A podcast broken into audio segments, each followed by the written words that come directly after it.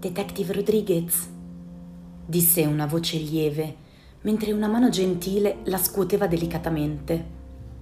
Mio marito mi ha chiesto di avvisarla che la sua squadra è arrivata in centrale. Mm, grazie, Caterina, rispose Camilla, stropicciandosi gli occhi. La moglie del maresciallo le sorrise, indicando i vestiti che la detective le aveva consegnato il giorno prima, lindi e pinti ad aspettarla su una sedia rosa. In bagno ci sono degli asciugamani puliti e nella doccia troverà shampoo e bagnoschiuma. Questa notte potrà dormire comodamente in hotel. Ieri era troppo tardi per svegliare la proprietaria, spiegò la donna. Fantastico! esclamò tirandosi su a sedere. La ringrazio dell'ospitalità e mi scuso per il disturbo. Gli occhi della donna, ambrati e contornati da piccole rughe d'espressione, sorridevano. Nessun disturbo, la rassicurò in tono affabile e prima di lasciare la stanza aggiunse Trovi l'assassino di Rachele e Agatha, detective. Abbiamo tutti paura per le altre ragazze. Perché pensa che Agatha sia morta? Il corpo non è mai stato trovato. Detective, la gente non sparisce. La gente muore e non viene ritrovata. Il mistero non è se, il mistero è chi. Interessante, pensò Camilla decidendo di incalzarla con un'altra domanda. Quello era il primo approccio che le capitava di avere con la gente del luogo. Iniziare a capirne gli umori era fondamentale per l'indagine. Perché è così convinta che ci sia la stessa mano dietro queste due scomparse? Due sorelle uccise e un'intera famiglia distrutta. Non le suona un po' di vendetta? Vendetta per cosa? Questo è il suo lavoro, non il mio. Suo marito ha già battuto questa pista? Mio marito pensa che io sia fuorviata da tutti i romanzi gialli che leggo. Sa, mi è capitato di appurare che la realtà alle volte può essere molto più contorta della fantasia, disse Camilla complice. Un sorriso illuminò il volto della donna, che, seppur non più giovanissimo, rivelava una freschezza invidiabile.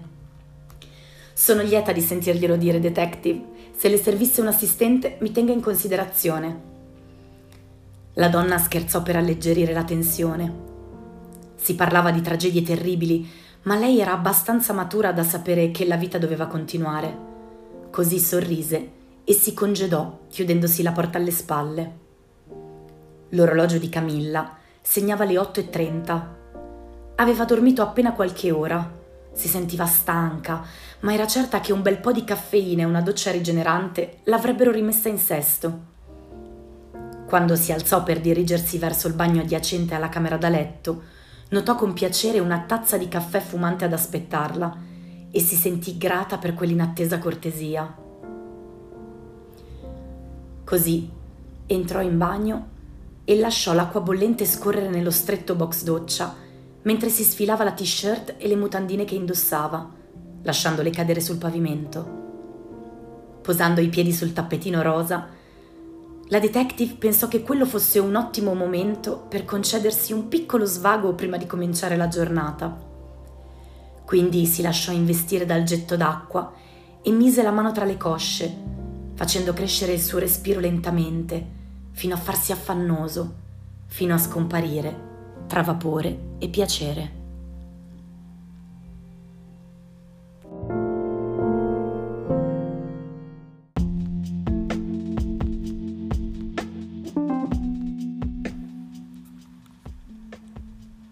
Uscita alla luce del giorno, la detective poté finalmente dare un'occhiata al panorama.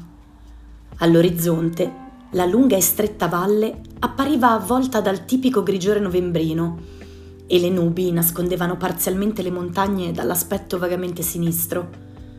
Posto in cima a una collina, era ben visibile il cottage nel quale aveva sede il distaccamento dell'Interpol di cui le aveva parlato il commissario Tomasi. Mentre percorreva con la sua jeep la strada che separava casa di Pedrotti dalla centrale, Camilla diede un'occhiata fugace alle numerose abitazioni poste ai lati della strada e a quelle che si scorgevano in lontananza, defilate dalla via principale. Gena, una piccola frazione del comune di Sospirolo che contava all'incirca 3.000 anime, era incastonata come una gemma nella suggestiva valle del Mis. Questa, a sua volta, si trovava all'interno del Parco Nazionale delle Dolomiti Bellunesi, luogo amato e frequentato da turisti provenienti da tutta Europa. I famigerati Cadini del Brenton, piccole cascate che formano un corso d'acqua che collega tra loro una serie di piccoli canyon, erano tra le attrazioni più apprezzate. C'era poi la cascata della Soffia, che si gettava in quel budello spaventoso che era l'orrido della tigre, laddove la giovane ballerina aveva trovato la morte e che terminava nel lago Miss. Quel placido specchio d'acqua artificiale, la cui superficie superava il chilometro, era costeggiato da sentieri che risultavano un vero e proprio paradiso per escursionisti. Da dove si trovava, Camilla non poteva scorgere il lago, ma solamente i sempreverdi, che dritti come fusi svettavano in lontananza nel cielo angusto e torvo che li circondava.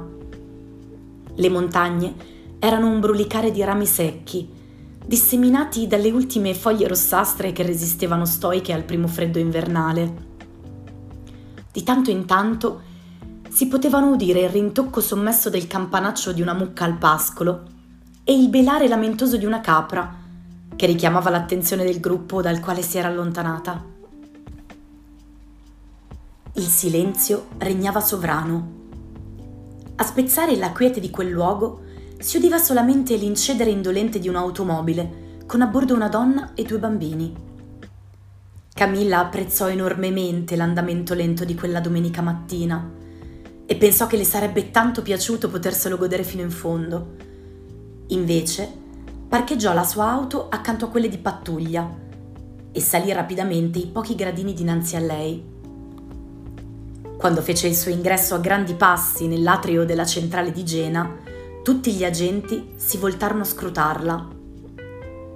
Le sue gambe ben tornite erano fasciate da un paio di pantaloni scampanati di velluto blu marino e il giaccone Sherling marrone sbottonato lasciava intravedere la curva dei segni abbondanti sotto la camicetta azzurra. Non si stupì del fatto che nel vederla i nuovi colleghi fossero rimasti un po' interdetti. Succedeva spesso che la sua figura prorompente stridesse con l'immagine canonica che la gente aveva delle donne poliziotto. Incedendo con sicurezza, si guardò attorno e quando vide Tomasi e Pedrotti, i due avevano appena interrotto una fitta conversazione. Il maresciallo la informò immediatamente che la Trevisan aveva fatto momentaneamente ritorno al suo ufficio di Belluno, lasciandole carta bianca per quanto riguardava l'indagine, con la promessa di tenerla informata passo per passo. Buongiorno a tutti, cominciò lei, sfoderando un rapido sorriso nel tentativo di capire che aria tirasse quella mattina. I rapporti che avevo chiesto sono pronti, spero. Tutti annuirono, afferrarono le pagine che stavano in bella mostra sulle rispettive scrivanie e si avvicinarono per porgergliele. Agente Rossini, si presentò con fare deciso la prima. Ho fatto un giro a casa delle amiche più strette di Rachele le dichiarazioni rilasciate coincidono con quelle raccolte all'epoca della scomparsa. Non sono emerse incongruenze, però ho percepito una certa omertà e vorrei approfondire la questione. Concluse consegnando il fascicolo a Camilla facendo un passo indietro. Accettando il rapporto, la detective ricordò di aver incontrato la gente dai capelli rosso carota la notte precedente, all'orrido della tigre in quell'occasione non aveva fatto particolarmente caso a lei, ma ora che le stava di fronte, prendendo prontamente la parola come a volerla impressionare, notò che era molto attraente. Discretamente alta e slanciata, la gente Miriam Rossini possedeva zigomi alti e una pelle liscia e luminosa. Il contorno delle sue labbra invitanti era ben definito e decorato da piccole lentiggini. Le sue iridi chiarissime fissavano intensamente Camilla, la quale pensò che quegli occhi dai tratti vagamente asiatici erano sì dolci, ma al contempo colmi di una feroce risolutezza. Sentendosi un po' in soggezione al cospetto di quello sguardo fervente, la detective ringraziò la ragazza e la congedò. Continuando a guardarla mentre tornava alla sua scrivania, non si rese conto che un secondo agente stava impalato davanti a lei con il suo verbale in mano. Agente Marino, si presentò l'uomo alto e attempato dallo sguardo bieco. Ho comunicato io ai genitori di Rachele il rinvenimento del corpo della stessa. Il padre mi è sembrato il più stupito tra i due, mentre la madre evidentemente si aspettava il peggio. Si è recata al piano superiore senza dire una parola. Il signor Ballarini invece ha cominciato a piangere e l'ho sentito parlare fitto al telefono prima di lasciare la casa. Certamente avrà chiamato i suoi colleghi dell'Interpol. Intervenne il commissario Tomasi appoggiandosi contro una scrivania con le braccia incrociate sul petto. A proposito di questo, vorrei delle delucidazioni. Cominciò Camilla rivolta al maresciallo Pedrotti. Esiste la possibilità che l'omicidio sia una rappresaglia nei confronti del signor Ballarin per via del suo lavoro? Oh no, detective, lo escludemmo già al tempo della scomparsa di Agatha, la sorella di Rachele. E perché lo escludeste? Zeno Ballarin fa parte di una sezione dell'Interpol che si occupa di coordinare ricerche informatiche e formazione di nuovi agenti. Lui e la sua squadra sono più che altro consulenti. Perché creare una base dell'Interpol qui in montagna? domandò Camilla a Tomasi, interessata ad approfondire l'argomento. Ricorda la storia su Mr. Roth che le ho raccontato? Ebbene, suo fratello era un membro dell'organizzazione e si è dedicato per anni a un'indagine sul traffico di donne tra Italia e Europa dell'Est. Parlava spesso della necessità di sviluppare nuove tecniche per stanare quel tipo di organizzazioni criminali Inoltre, all'epoca si sospettava ci fosse un corridoio preferenziale di quell'ignobile tratta proprio da queste parti. Mr. Roth, tramite le sue conoscenze altolocate, premette affinché una squadra speciale si stabilisse nella valle e donò il cottage come base d'appoggio. Il commissario si fermò per un momento a osservare Camilla, poi riprese. Correva l'anno 1980 quando il padre di Rachele e altri due agenti scelti vennero formati da tecnici altamente specializzati che avevano dimestichezza con i primi personal computer e che in seguito divennero a loro volta insegnanti. Quindi negli ultimi 40 anni è passata parecchia gente da queste parti? Esatto. La squadra dei veterani non si è mai mossa, o meglio, hanno tenuto spesso conferenze e corsi d'aggiornamento all'estero, ma il loro lavoro si è sempre svolto principalmente qui e riguarda la formazione di altri agenti. Come le ha detto Pedrotti, si occupano anche di raccolta di dati informatici per i casi che richiedono la consulenza dell'Interpol. Dunque i membri stabili dell'unità sono solamente tre. Tomasi e Pedrotti annuirono all'unisono. Vi avranno fornito molto materiale quando è sparita Rachele, immagino. Pedrotti si diresse verso quello che sembrava un ripostiglio, aprì la porta e accese la luce, restando immobile sull'uscio e anche quando sono scomparse Giulia e Agata, aggiunse Tomasi, indicando lo sgabuzzino colmo di scatoloni marroni dall'aria pesante. Gli occhi di Camilla brillarono e la sua bocca sorrise di soddisfazione. Abbiamo ricevuto tanti di quei tabulati telefonici, cronologia internet ed email che non sapevamo da dove iniziare, si lamentò Pedrotti. Ma avete iniziato, spero? esclamò lei guardandolo allarmata. Certamente, sia i miei uomini che quelli di Tomasi hanno esaminato gli incartamenti, replicò lui indispettito. Bene, è il momento di rimetterli al lavoro, decretò Camilla. Posso concederle solamente due agenti, detective, spiegò Tomasi. Non dimentichiamoci che c'è un assassino a piede libero che si aggira nelle nostre valli. Voglio i miei ragazzi per le strade pronti a intervenire se ce ne fosse bisogno. E poi il caso è di competenza territoriale di Gena, non di La Stanga, quindi non mi riguarda. Concluse freddamente. Mi sembra un giusto compromesso, commissario, convenne Camilla, glissando sul tentativo del commissario di defilarsi dall'indagine. Pedrotti, voglio parlare con Zeno Ballarini e i suoi colleghi. Ma certo, detective.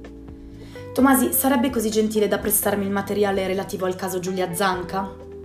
Certamente. Voi invece cosa mi dite? disse Camilla indicando gli ultimi due agenti rimasti anonimi. Agente greco, si presentò il più giovane. Abbiamo interrogato nuovamente il turista che ha rinvenuto il corpo della ballarin. Ha confermato la sua versione dei fatti. Agente gentile, si presentò l'ultimo, parlando con voce leggermente rauca. Abbiamo anche riascoltato gli insegnanti e l'allenatrice di pattinaggio. Camilla spalancò le braccia dinanzi a loro, esortandoli a consegnargli i rapporti che avevano redatto.